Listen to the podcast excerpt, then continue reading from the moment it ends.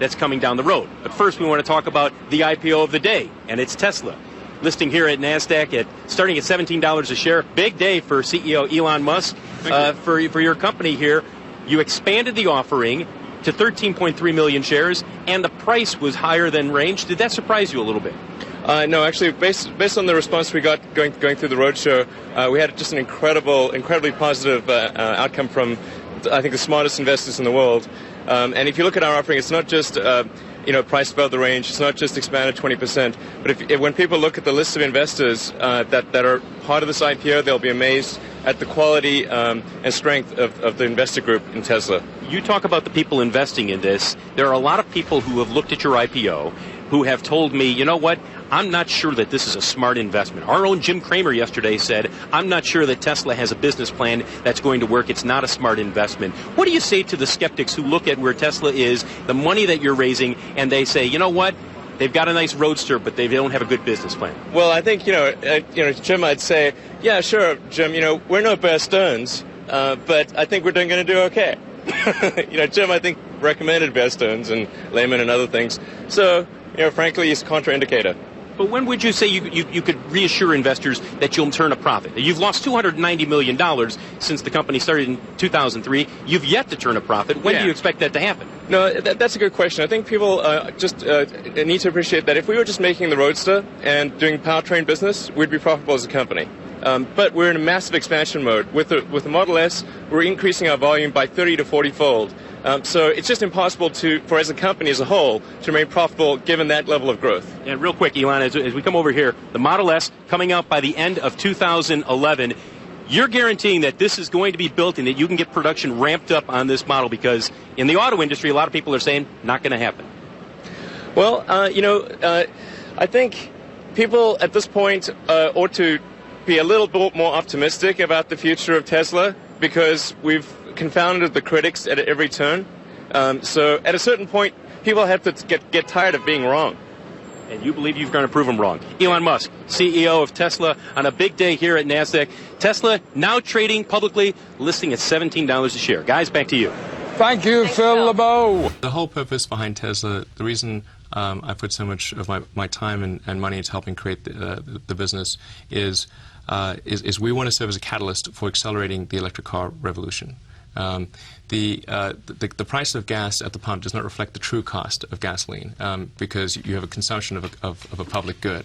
It's one of the most. It's really a common problem in economics. You have the same thing in fishing, where because there's no cost to fishing stocks, people just overfish and you have disaster that ensues. Right. And here we're not paying for the cost of the CO2 concentration in the oceans and atmospheres. We're not paying for all the ancillary effects, the wars and all the other things at the gas pump. So you effectively have a subsidy taking place at the gas pump because of that. So the only way to bridge that is with innovation, is to try to make electric cars better sooner than they would otherwise be. I would say success for me, for Tesla, is that we've accelerated the advent of electric cars by at least 5 years. But is that the goal, to accelerate the advent of electric cars, or to create a great electric car company? I think the two are synonymous. Okay. I mean, you do one, you do the other. Okay. Yeah. And why is it that it's happening by a guy who created a startup in 2003 rather than a whole range of sort of industrial automobile companies around the world, not just here? Fiat is a successful car company, and they own Chrysler. Right. Well, disruptive technology, like where you really have a big technology discontinuity, it tends to come from new companies. Right. You could ask the same question of why did Google come from Larry and Sergey?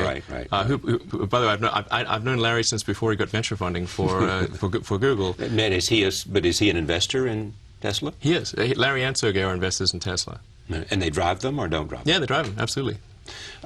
Because some of the criticism that comes at you and the company now is that you went out to seek a lot of external financing and did not reach your goals. Well, it's taking us longer to reach our goals, right. but we're definitely reaching our goals. Yeah. What was it, to raise $100 million, to raise $40, or what was it? What was the goal?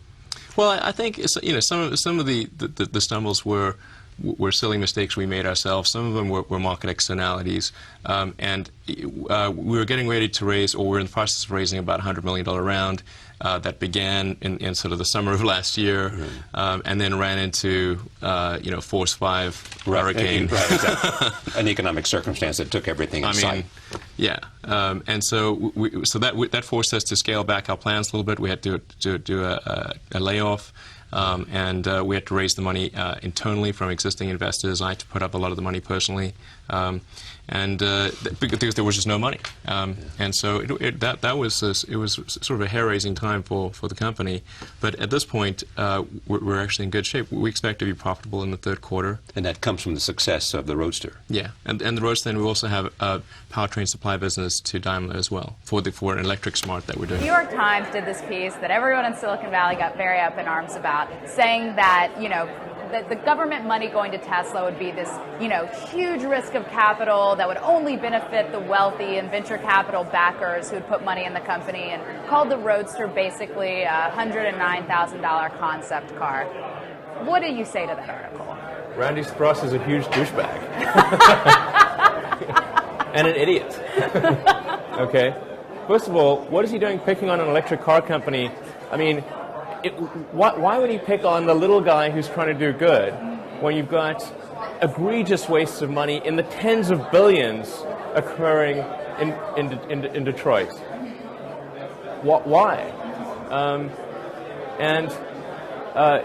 He knew that. We told him we're working on an electric smart. Okay, this technology is going into a mass market car.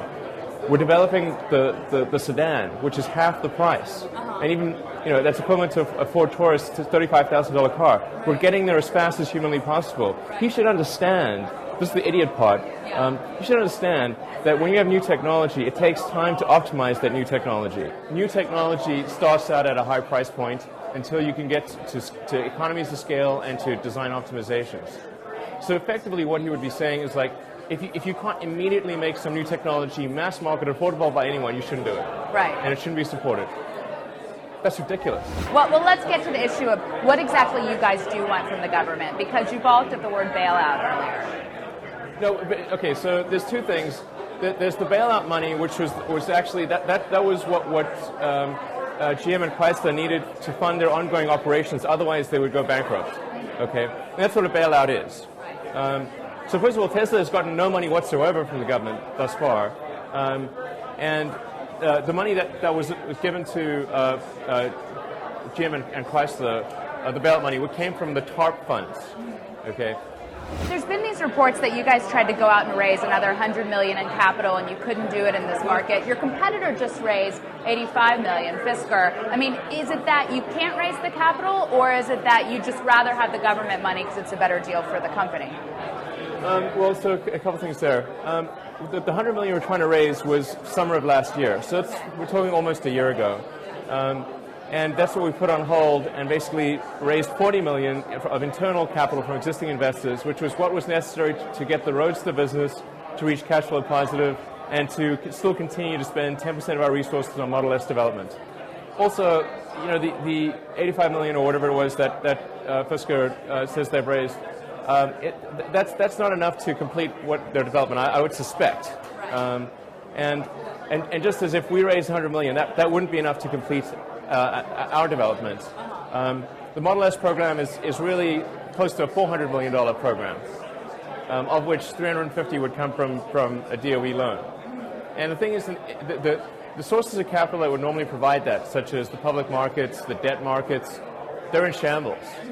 So the thing is, Tesla could raise that money. I believe we could raise that money down the road. But it would have to be after the public markets recover, after the debt markets recover. How long is that? That's anyone's guess. And do you see Tesla Motors as a direct competitor to the large car makers in Detroit and Europe? Yes. You can't see the motor. I mean, I can pop the trunk, but you won't see the motor.